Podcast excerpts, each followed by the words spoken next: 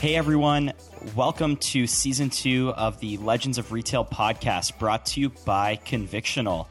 We talk to leaders in retail and e commerce so you can learn from them about retail strategy, leadership, management, and take their insights back to your company.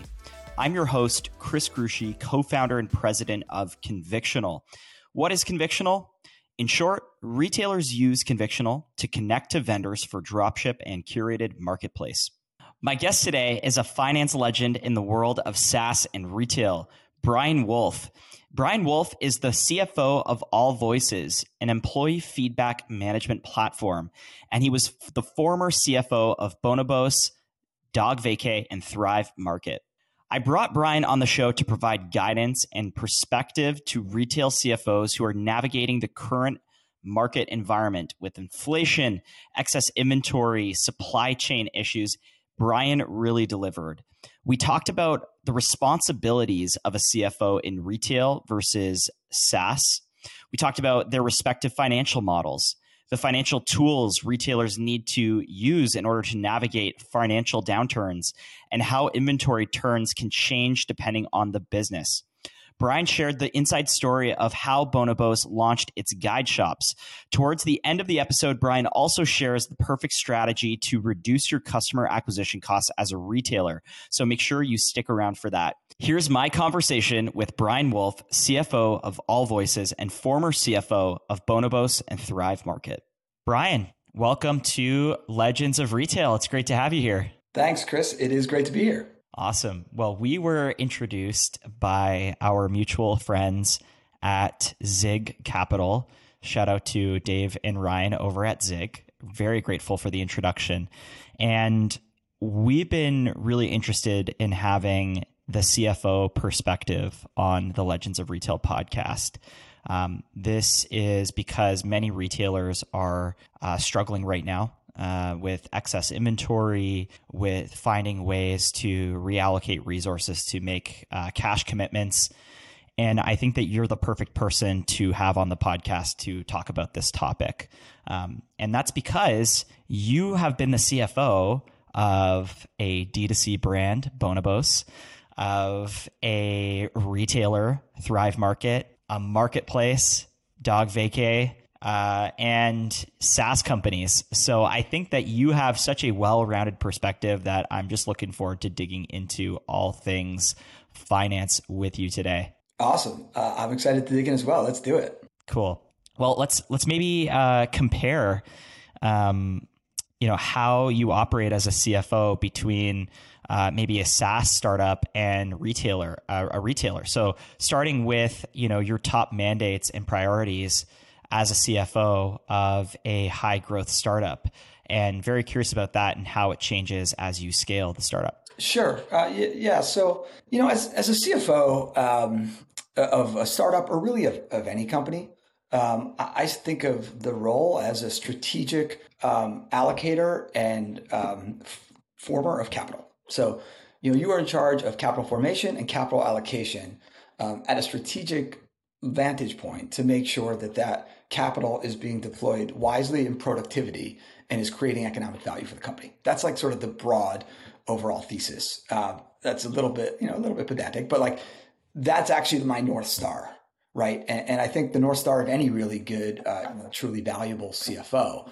Um, how that actually, uh, you know, uh, um, plays out for a startup, a Series A or Series B, C or D company, uh, you know, in a different industry, retail versus SaaS versus marketplace versus consumer internet, um, differs, right? But you know, really, the focus has to be on you know on value creation um, and on uh, you know the capital formation and getting the right capital and the right capital partners to help support that value creation. So, what does that actually mean from like a, a more tangible standpoint? Um, from like you know to, to, answer your specific question for a you know growth company series a company you know call it a, a venture back company um, the top mandate is usually to get to the next phase of a company's evolution right so if you're a series c you need to raise your series a if you're a series a you need to raise your series b your series b et cetera et cetera um, at the same time knowing when it's potentially time to exit right um, because if you see your business uh, you know slowing down in six months it's too late to exit effectively, right? You need to be exiting while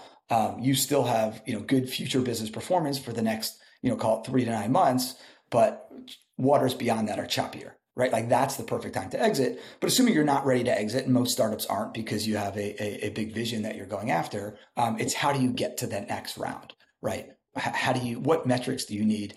Um, uh, what story do you need behind those metrics? What team do you need to have in place to be able to have a, a successful fundraise?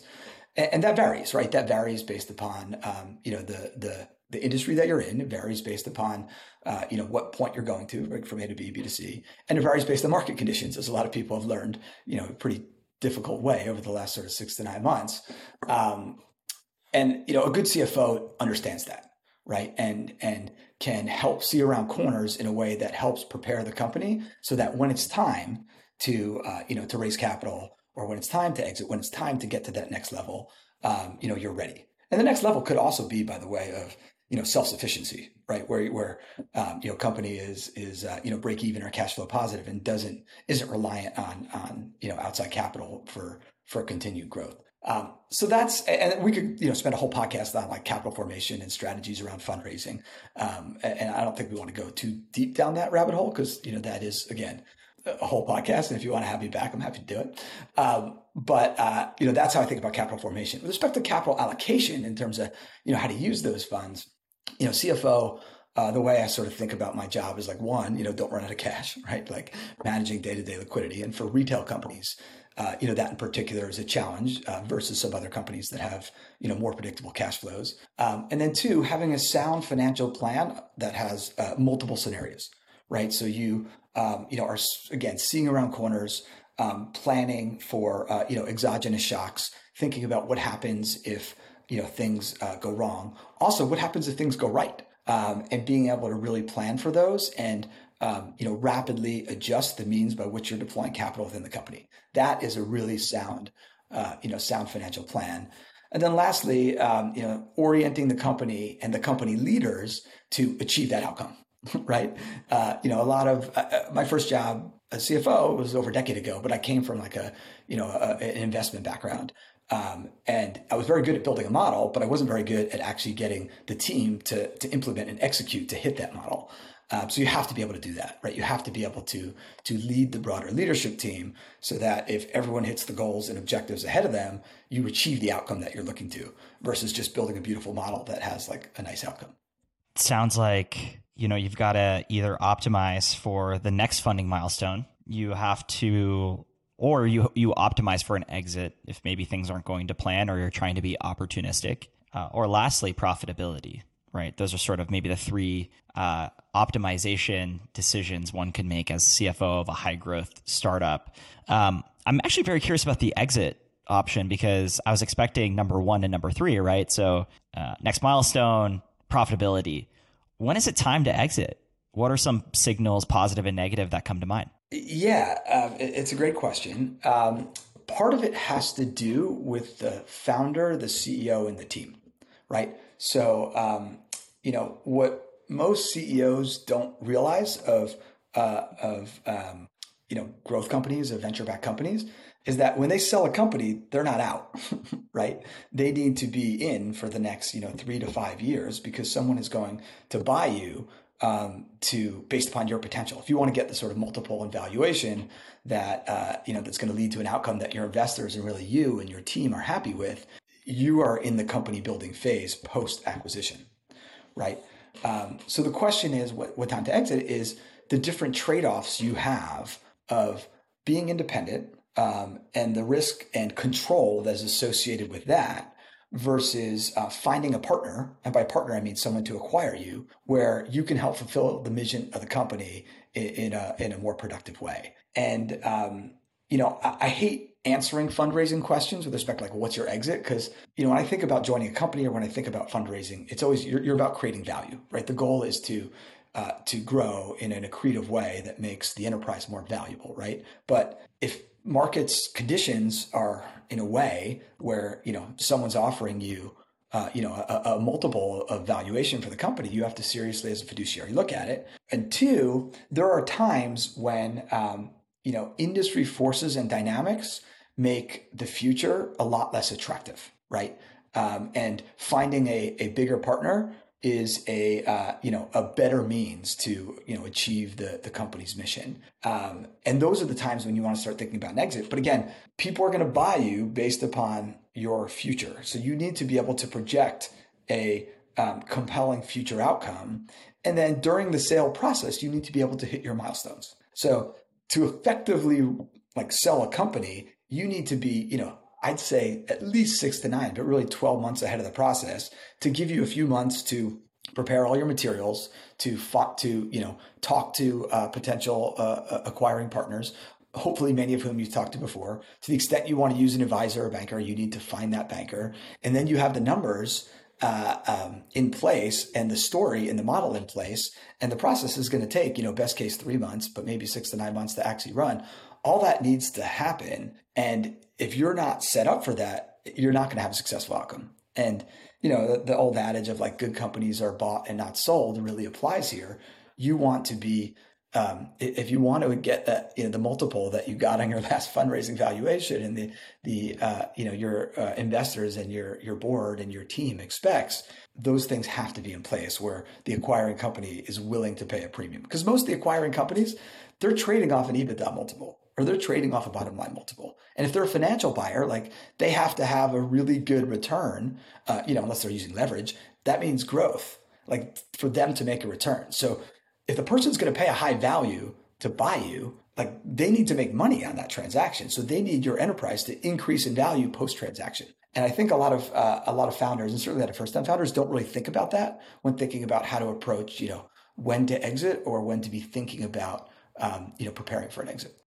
And you mentioned something that's particularly key there, which is during this exit process, you still need to operate the business. You can't get tunnel vision on the exit or the fundraise for the next milestone.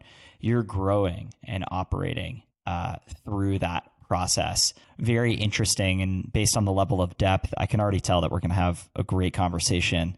Um, but let's let's contrast the experience of being a CFO of a high growth company to that of being a CFO at a retail or brand company like Bonobos, for example. Um, so, h- how does it actually compare the experience of being a CFO from, say, a, a brand like Bonobos to a SaaS company like AllVoices?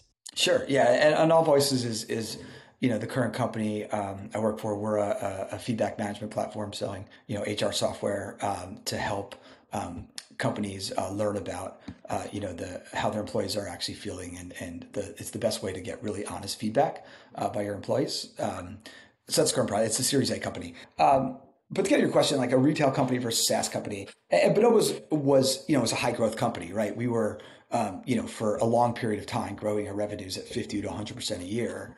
Um, and we took money, uh, you know, from venture capitalists and from growth equity investors who were looking for a, you know, a, a multiple on that return, right? Um, you know, who weren't IRR investors, uh, and appropriately so. So it was a high growth situation. But you know, retail and um, you know, and, and SaaS are very different, right? Um, the challenge with retail um, is you know is inventory mostly right? In that your um, you know your income statement is an inaccurate tool for cash forecasting because your income statement is based on when you sell stuff but your cash forecasting is based on when you buy stuff right? Um, and those are different. Um, and you need a whole new set of tools uh, to forecast cash because you need to focus on the buying and not the selling, which is done, you know, with your accounting software and, uh, you know, during a typical close process. And that is a real challenge. And if you don't get that right over the long term, you can structurally set the business up to fail. Over the short term, you can miss payroll or have your suppliers tell you they're not shipping products, right? Uh, which is typically what happens first, right? You can run out of cash. Um, so that is like a real challenge on on the um, on a, a, retail company um, where you have physical goods, you have inventory. For a SaaS company, you know the the challenges is a little bit different. The nice part about SaaS, right, is you have a recurring high margin revenue stream. That's really valuable. That's why investors pay, you know, eight, ten, or more times for that for that revenue stream. Um, so that's really nice. That's comforting. Every month, you know, you're getting a check, right? That's easy. Um, the challenge is, uh, you know, that I think a lot of companies got away from when capital was really cheap was ensuring that you are accretively growing revenue right? So that the um, you know your go to market with respect to how much you're spending on sales and marketing delivered a return where you weren't consuming too much cash to grow, right? And when capital is cheap, and you know like the old Buffett adage, when the tide comes in, you see who's swimming naked, right?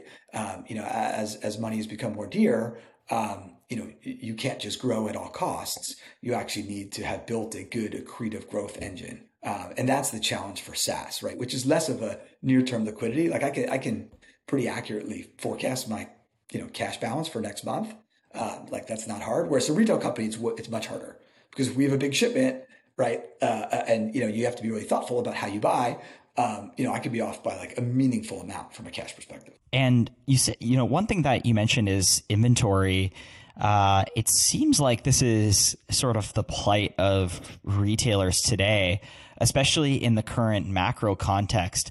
So, curious, Bryan, you know, we've got COVID, we've got global supply chain problems, we've got rising interest rates, and all of a sudden inventory is piling up, right? Retailers have uh, too much of the wrong stuff.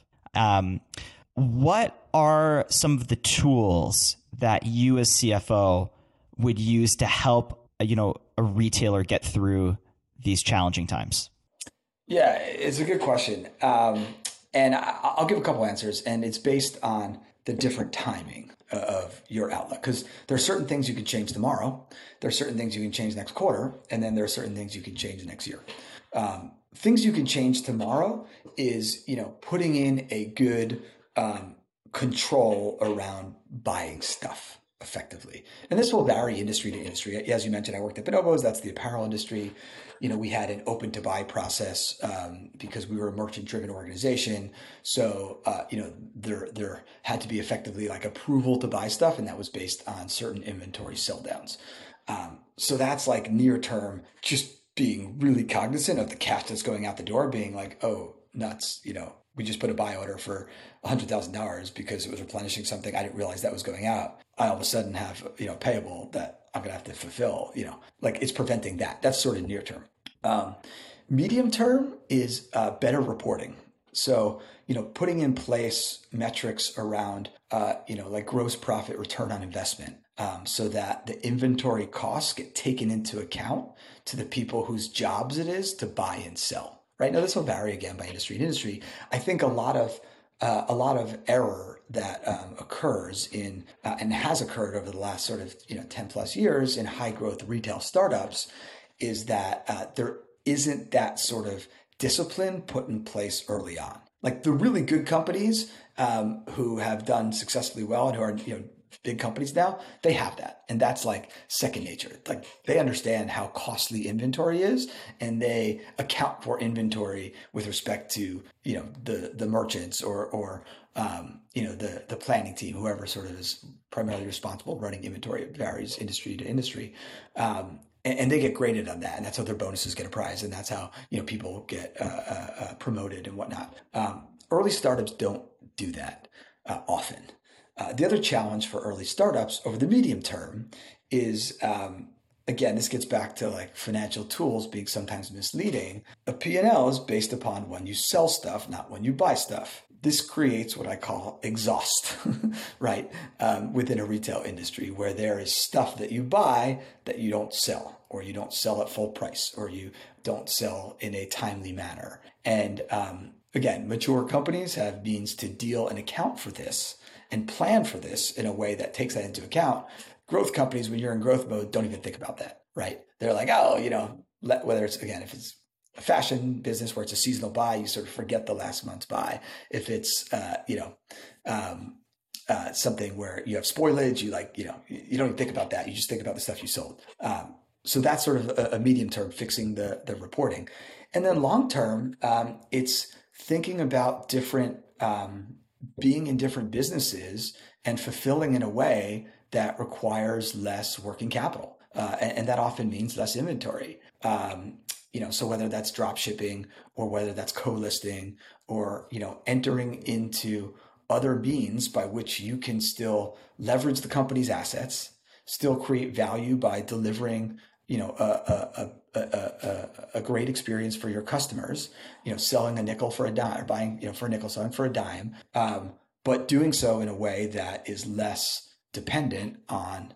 um, you know, on, on, working capital. And, um, you know, that's a longer term one because you, you can't really change that overnight, but it's one that as we are entering a higher rate environment, I think a lot more, uh, you know, CFOs and companies are going to look at right? Because ultimately, the cost of carrying capital is based on the cost of capital, right? Uh, um, and with the cost of capital going up, um, the cost of um, uh, of uh, you know uh, higher capital uh, um, usage areas of the business uh, has increased.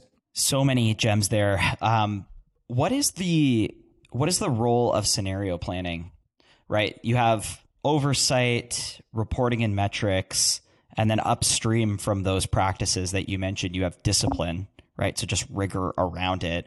Talk to me a little bit about scenario planning. How often should we be doing scenario planning and around what? Yeah, it's a great question. So I'll say, and I do a lot of advising for, um, and I do it currently and over the years. I've done a lot of advising for, um, you know, for uh, you know, for finance departments, for CEOs. Um, I also, you know, you read my, my bio. There was a four year period where I was the uh, ran growth. Uh, I was the growth partner for a growth equity fund. So I was spending time with 15, 20 different companies in this type of role, um, you know, helping them with their capital deployment plans, that kind of stuff. The two biggest tactical mistakes I see, um, you know, CFOs or companies make is one, keeping your financial plan only within like a calendar year. and then two, having only, you know, one plan with no scenario plan. So people put so much time into your annual budget, right? Eh, you know, and like your annual budget lasts within your fiscal year. For most people, it's calendar year, but some people it's not. And, you know, then they'll like maybe spend 5% of their time or, or less doing, you know, out year projections and then another 5% or less doing, you know, some scenario planning. And it's just crazy to me because you now, like we're in October, right? Um, you know, you will get people where I'm like, hey, what's next quarter look like? They're like, I don't know, I haven't done it yet. We're doing our financial plan, you know, in, in a couple weeks. It's like, well, but it's next quarter. It's like 90 days away. Like you don't know, you, you have put no thought into what hires you're going to need, you know, what, uh, you know, what's going to happen. Like, like, no, no, because this is 20, you know, 2022, that's 2023, right? Like you should always be forecasting eight quarters ahead.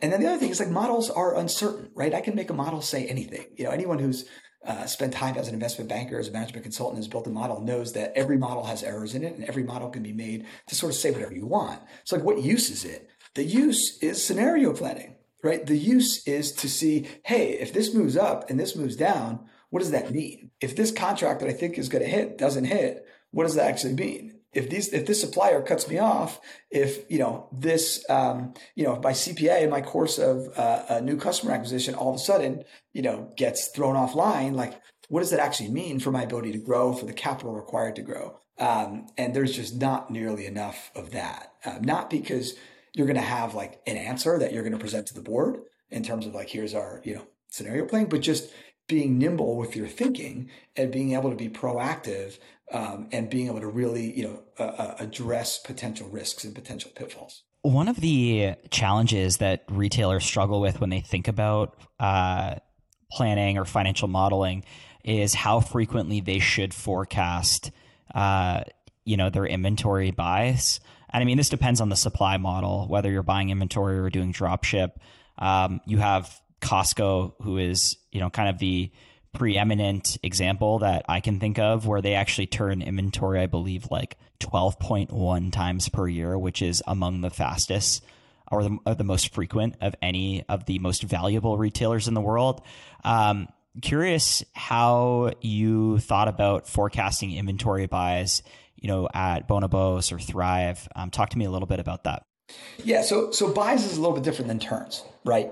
Um, you know, your inventory turns and the inventory turns you should model to are going to be based on your business model, right?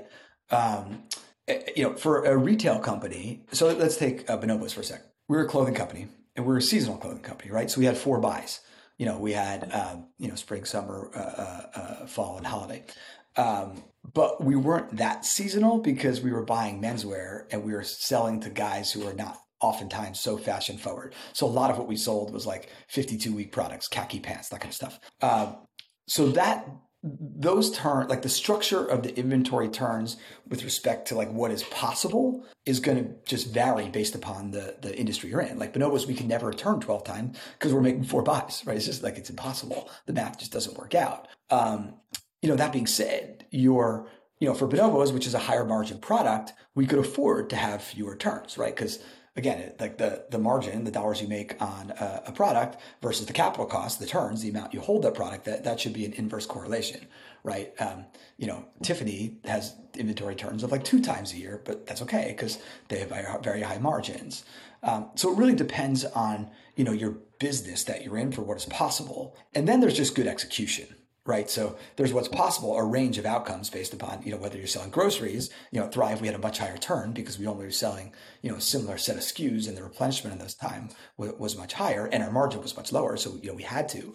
Um, but, you know, we had a good year, we were turning at six times, we had a bad year, we were turning at five. There are tactical things you can do, um, you know, to, to increase your inventory turns. Uh, but when it comes to buying, it, it, you know, it depends. And, you know, it really, there's trade-offs between, margin and inventory, right? There were certain products, you know, for Thrive Market, for example, um, you know, you make money. I used to tell the the the you know the the merchant teams like we make money on the buy or the sell. Sometimes you make money on the buy, right? So there were certain products, and not to get into too many details, but like you know, tuna, canned tuna, right? There are like certain times a year where there are catches where lots of canned tuna come in, and where the people who can those tuna want to unload large quantities of it. So if you set yourself up to buy tuna once a week with a replenishment, you will be paying a much higher price and will have times when you're stocked out. So that's one option. The other option is like, hey, we're going to buy six months of tuna and store it because the spoilage on is very low. It's canned, right? It lasts for you know years, um, and we're going to buy it at a cheap enough cost that we can absorb that inventory cost and that capital cost with uh, the margin that we make on that product. And you know, for your entire inventory, you have to you can't do you can't have all tunas, right? Because if you have all tunas, you're going to turn too slowly and you're going to you know uh, uh, bankrupt the business. But you can't have all you know high turners you know replenish in real time either because you know you you can't stock out, right?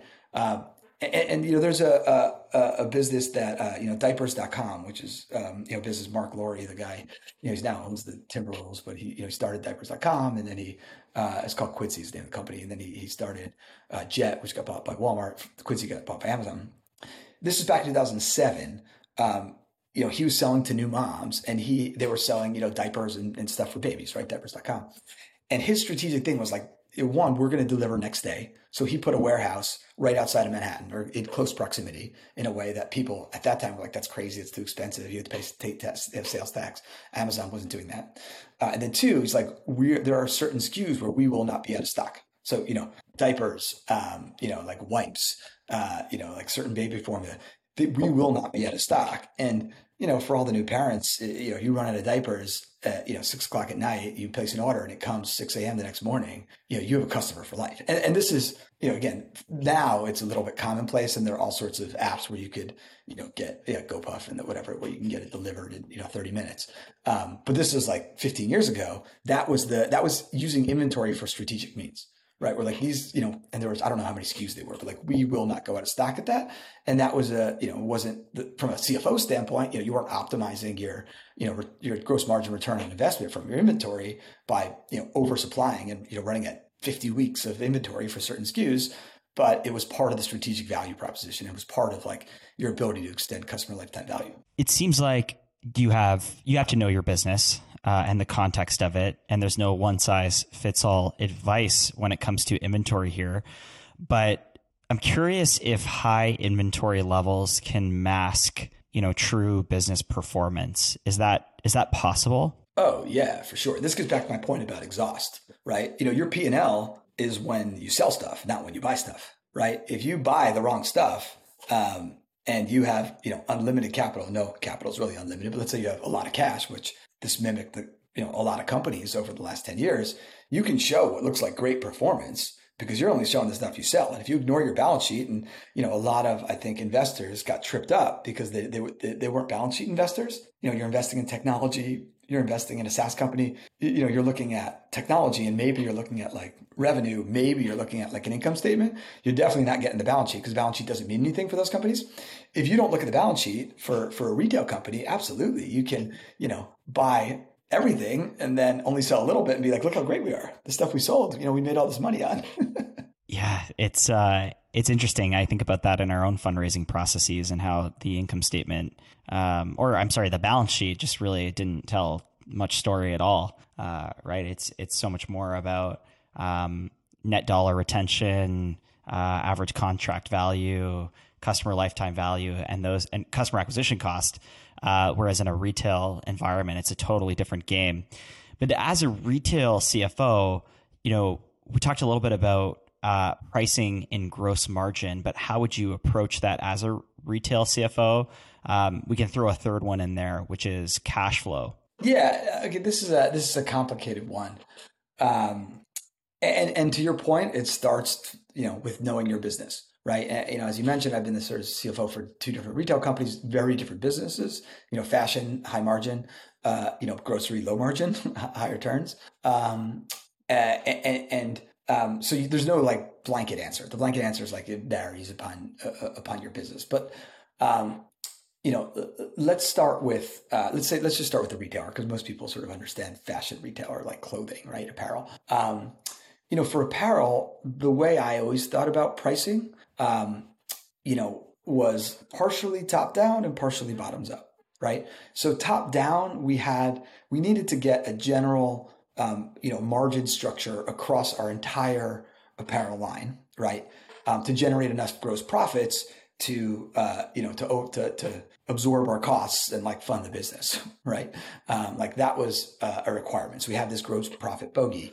Um, but how do you get to that? And what is the margin um, you know, required to be able to get to that. And that, you know, really varies um, uh, based upon uh, effectively how much economic value you're providing to your customer, right? So if you think about, again, apparel is a good one for this because, um, you know, clothes oftentimes aren't that different, save for the label and the brand. Um, you know, this your strength in a particular category, you know, dictated your pricing power, right? And the like the strength of your brand effectively dictated how much over you know a comparable product you could charge because customers you know we're, we're willing to pay that incremental amount because the strength of your brand um, and even within a company or a brand it varies dramatically by category to category um, and then even within a category, it varies by SKU. You make a good buy, you make a bad buy, right? And this is the challenge with apparel. You pick the right colors, you can charge a premium for them, and they're going to sell out. You pick the wrong colors, and you know you're going to discount it, and you may still have a hard time selling through it.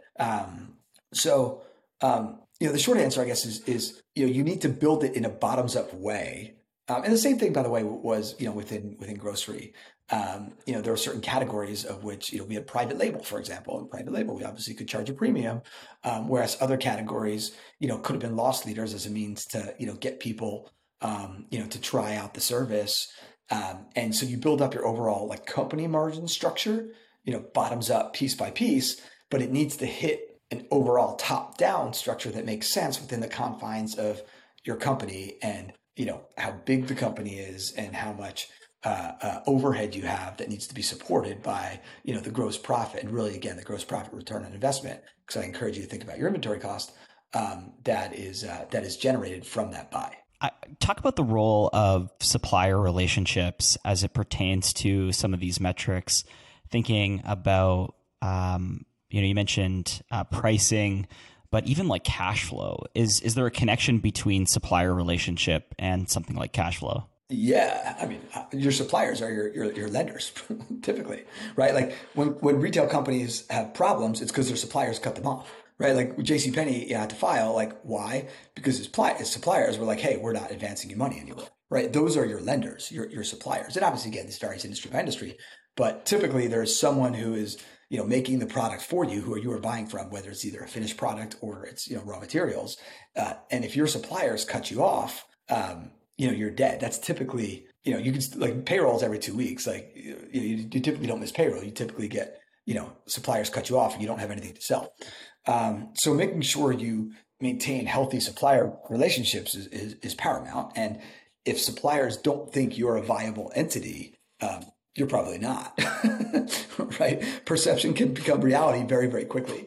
Um, so, you know, how this relates to cash flow, um, you know, you just need to make sure, and this varies, you know, dramatically based upon, you know, whether you are a large public company with, let's say, public debt, um, you know, or a startup where it's completely private. Um, but either way, you need to make sure that um, you know you uh, um, rec- you are recognize that your first financer, probably before your bank even, is you know the people who are extending you credit, um, and uh, you know ensuring that they have trust and faith in you is a very very important responsibility, um, and and you know ultimately it's not the CFO's primary job typically, but if that goes wrong, you know it, it's something that will um, you know cause tremendous tremendous damage. We have this uh, saying within Convictional, which is that you know, Amazon cares about the consumer experience, the customer experience, right? They're customer centric. Shopify cares about the merchant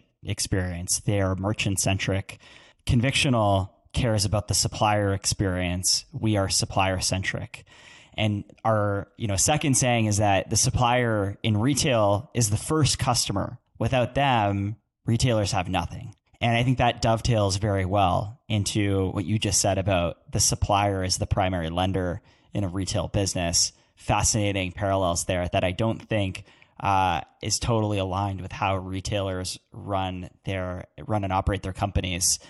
Um, I want to take maybe a second to dive into a specific example of how this might play out uh, with uh, uh Bonobos. Um, one of their innovations was guide shops. And for people who may not know, uh, guide shops was this really interesting concept where customers could try a product, make the purchase, and walk out without taking the product with them. Right. So effectively, getting uh, the retailer getting cash up front, uh, customer doesn't actually leave with the product, but they've made the order talk about the financial decision making around that type of retail model and why do you think that more retailers haven't experimented with it given how attractive it could be from a finance perspective yeah great question so okay um, funny story about guide shops um, is that they were totally developed by accident um, you know, back in uh, like 2010, 2011, first three years of its existence, Bonobos was pants only. So we were only making pants. That's what we are known for.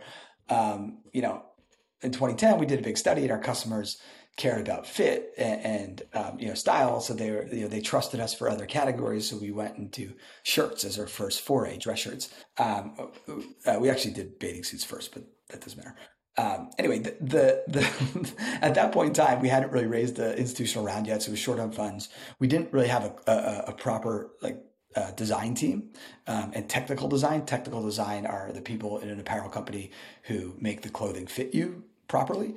Um, very important position. We didn't have like we didn't have those, so instead we had like an MBA who was doing it. Um, needless to say, the shirts did not fit very well. And our return rate, which typically on that category should be like you know, 25 to 30%, was well over 50%. So more than like almost double or more actually uh, of, um, you know, the return rate.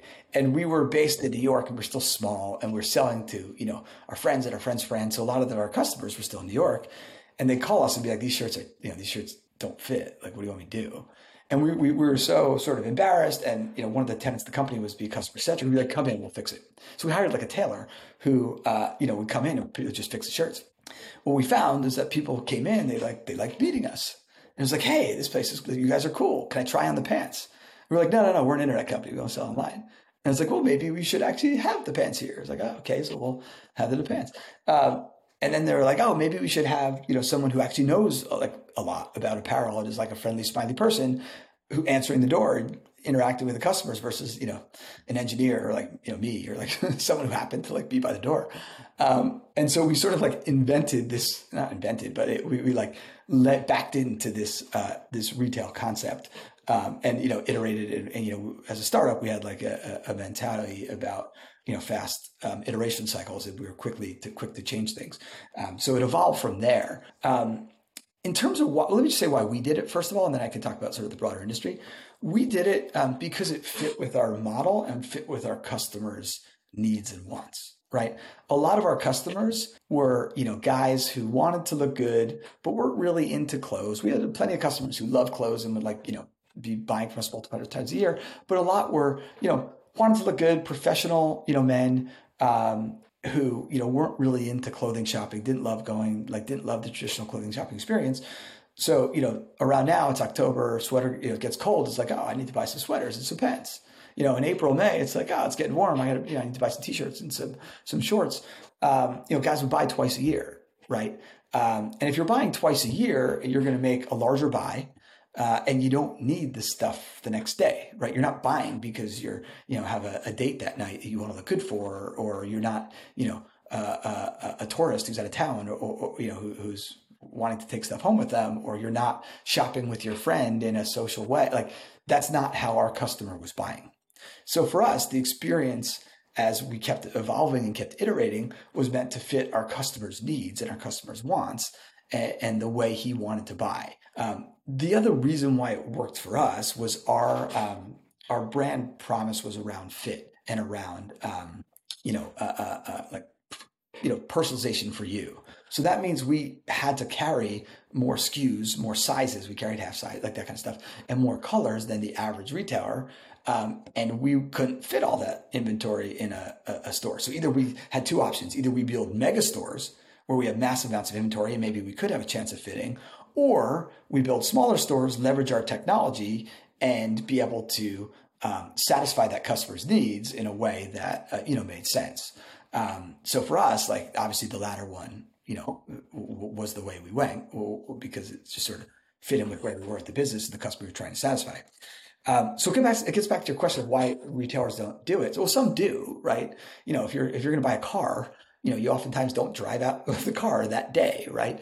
Um, similar with like an appliance, um, you know, or, or, something where a fixed asset where you're buying over a longer period of time, um, you know, or if it's in the apparel space, you're buying a, a you know, a tuxedo or you're buying like, uh, you know, formal wear, you're very happy to, you know, have it uh, uh, uh, be something you, you know, go in, buy a few suits, they come a few weeks later. Wonderful. Right.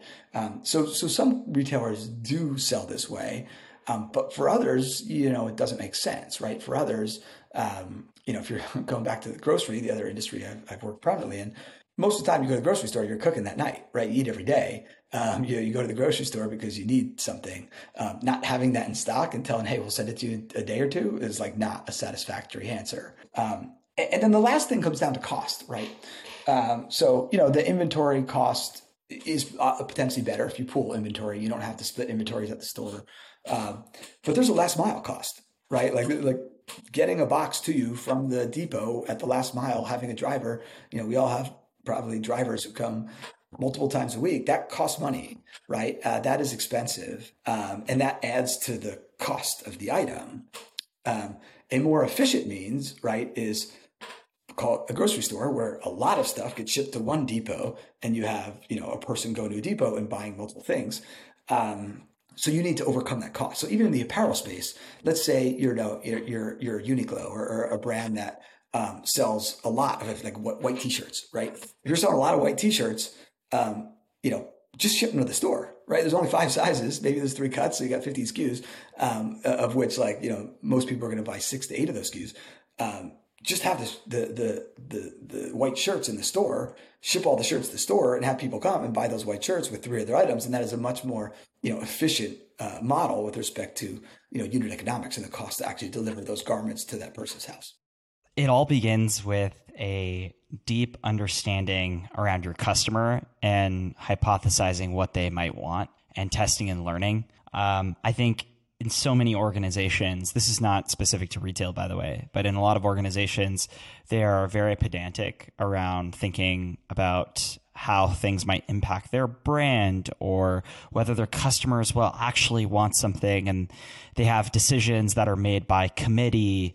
And so eventually they just say, ah, we'll just keep doing the same thing that everyone else is doing that we've always been doing. It's up to the leaders of the company to set a culture that you know reflects these types of ideals that allow us to innovate and iterate faster. I think that's a segue to culture, right? So CFO, you're in a very interesting position because you get to interact with all of the company leaders in addition to reporting to the CEO. How do CFOs participate in setting the company culture? Uh, and is it different than how your CEO or COO might set tone and culture?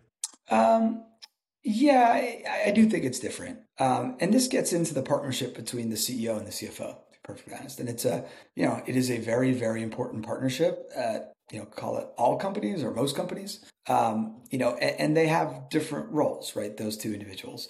Um, there's an overlap where they, you know, are aligned, but a good CFO gives the CEO um, uh, uh, ability to do certain things, and a good CEO allows the CFO uh, the ability to do other things, right? So that tandem really needs to to work uh, in, in, process. And you know, from a CFO standpoint, right? We started out this conversation. We were like, "Hey, so like, what does CFO do?"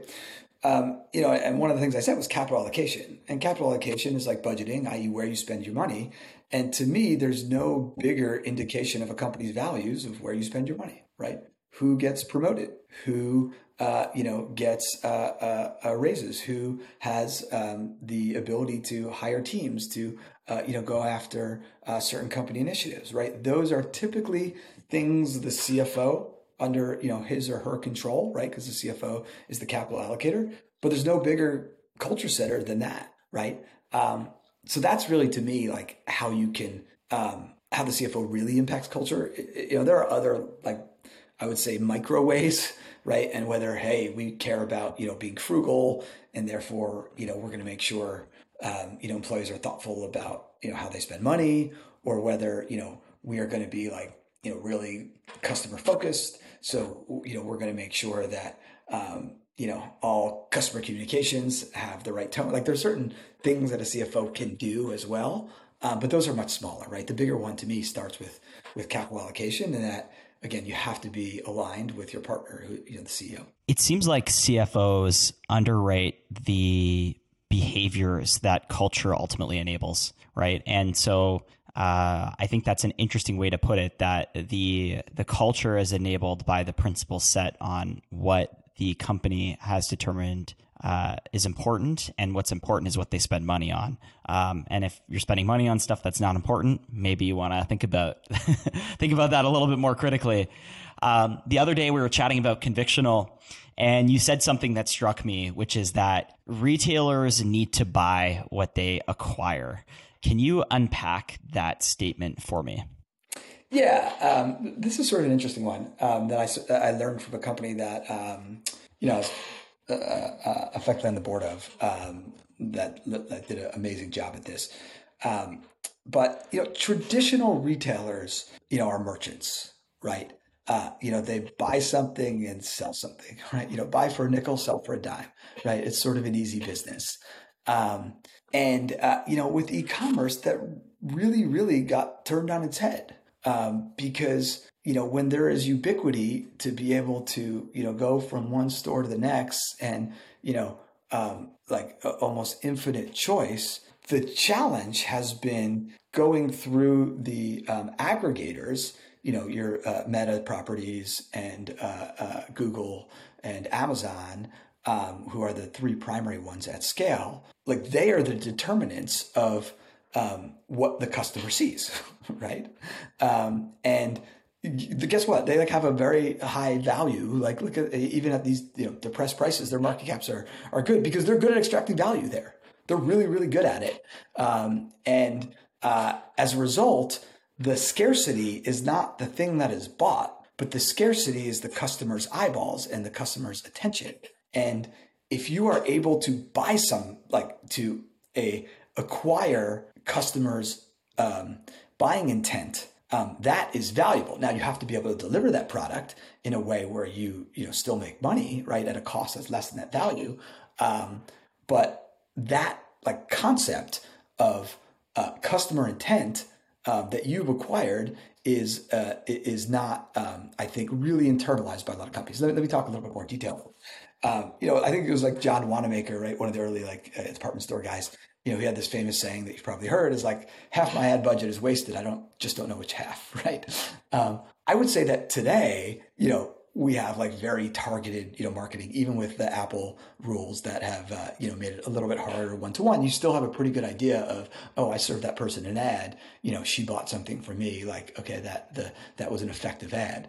Um, and retailers absolutely think like that. What they don't think about is what about all the people who came to me wanting to buy something that I don't sell, right? Or wanting to buy something that, um, you know, uh, is like a little bit different from like my core value proposition. That is a massive, massive, massive opportunity. And um, I just don't think companies are set up to, especially companies who are merchant driven, we buy, then we sell, are driven to think like that, right?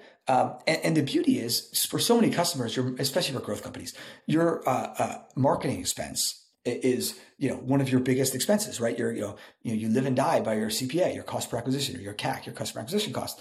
Um, one of the best ways to lower that is take all the demand for stuff that you don't currently sell and find a way to monetize it right?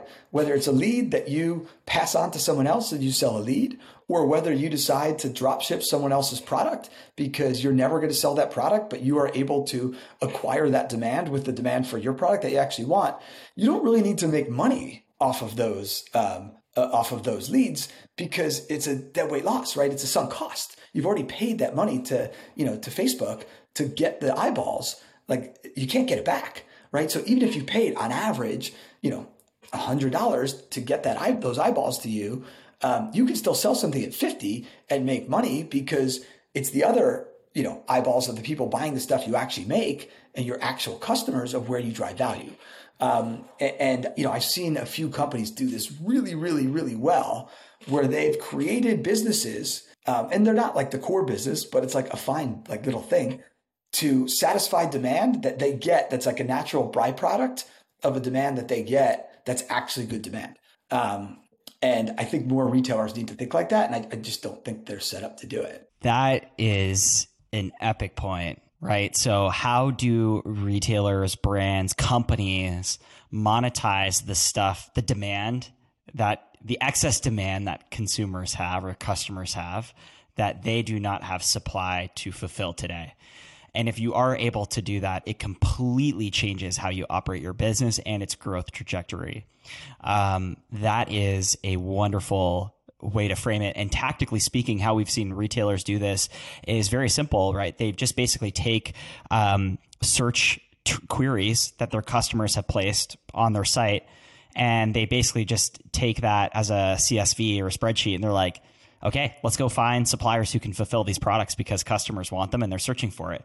Very simple way to get visibility into that excess demand and then plug in product opportunities that can meet that demand and ultimately drive more margin dollars into the business. 100%. Your search bars are where you start. If you have one of those businesses, like start at your search bar because that is what customers are looking for. That is the highest consumer intent. If you are not fulfilling that demand, you're you know, missing an opportunity. And it, it, may be a product you never sell because you can't fulfill it profitably or because it's outside of your customer value proposition. But if you can't find a way to monetize that demand, like that's gold, right? A customer saying, I want to buy this product, right? Like, what more do you want as a retailer? exactly. They're banging down your door to buy it. You just don't have it. Um, that is a wonderful wrap up to uh, the interview. I would love to move to a rapid fire round. I've got four quick questions. Uh, just give me the top thing that comes to mind. I'm going to give you the question and just give me your answer in about 30 seconds or less. How does that sound? Good. I, judging by this interview, I've been bad at keeping answers to 30 seconds, but I'll do my best here. All right, I'll let I'll let I'll let you go if uh, if you if you run on, no problem. No, no, don't cut uh, me off. what is? Let's start with number one. What is the most exciting opportunity in retail and e-commerce today?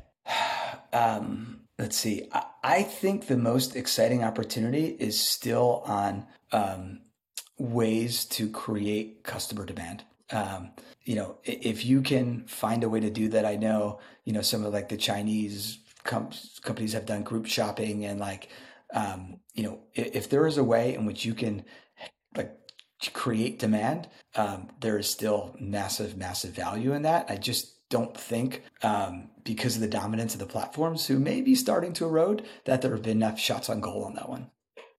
Love it. What is a brand you love and why?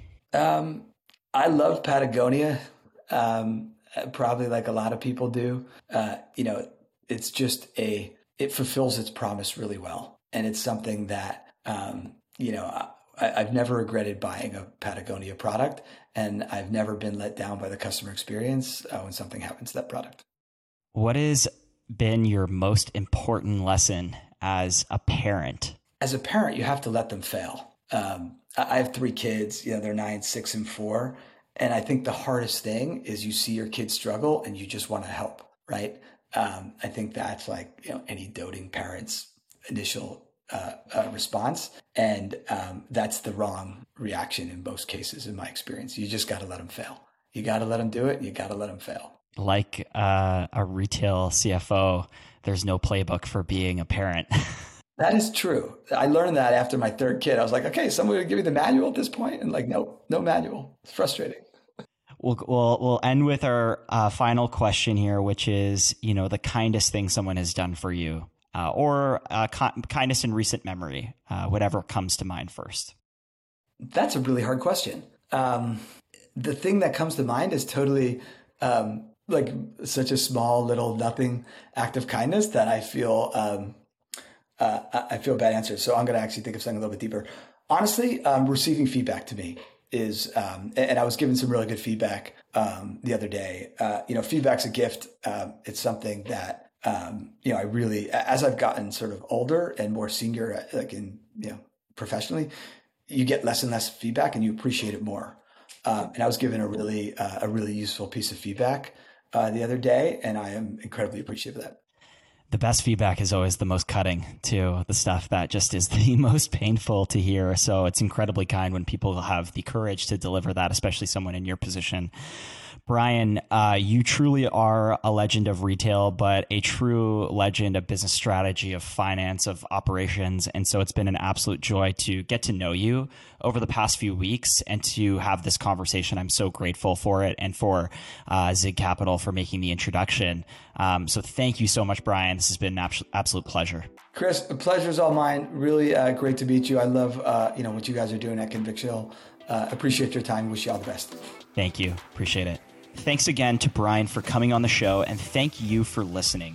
To catch the latest episodes of Legends of Retail, please subscribe now to the show on Spotify, Apple Podcasts, or wherever you get your podcasts. You can also stay updated by following Convictional on LinkedIn and Twitter.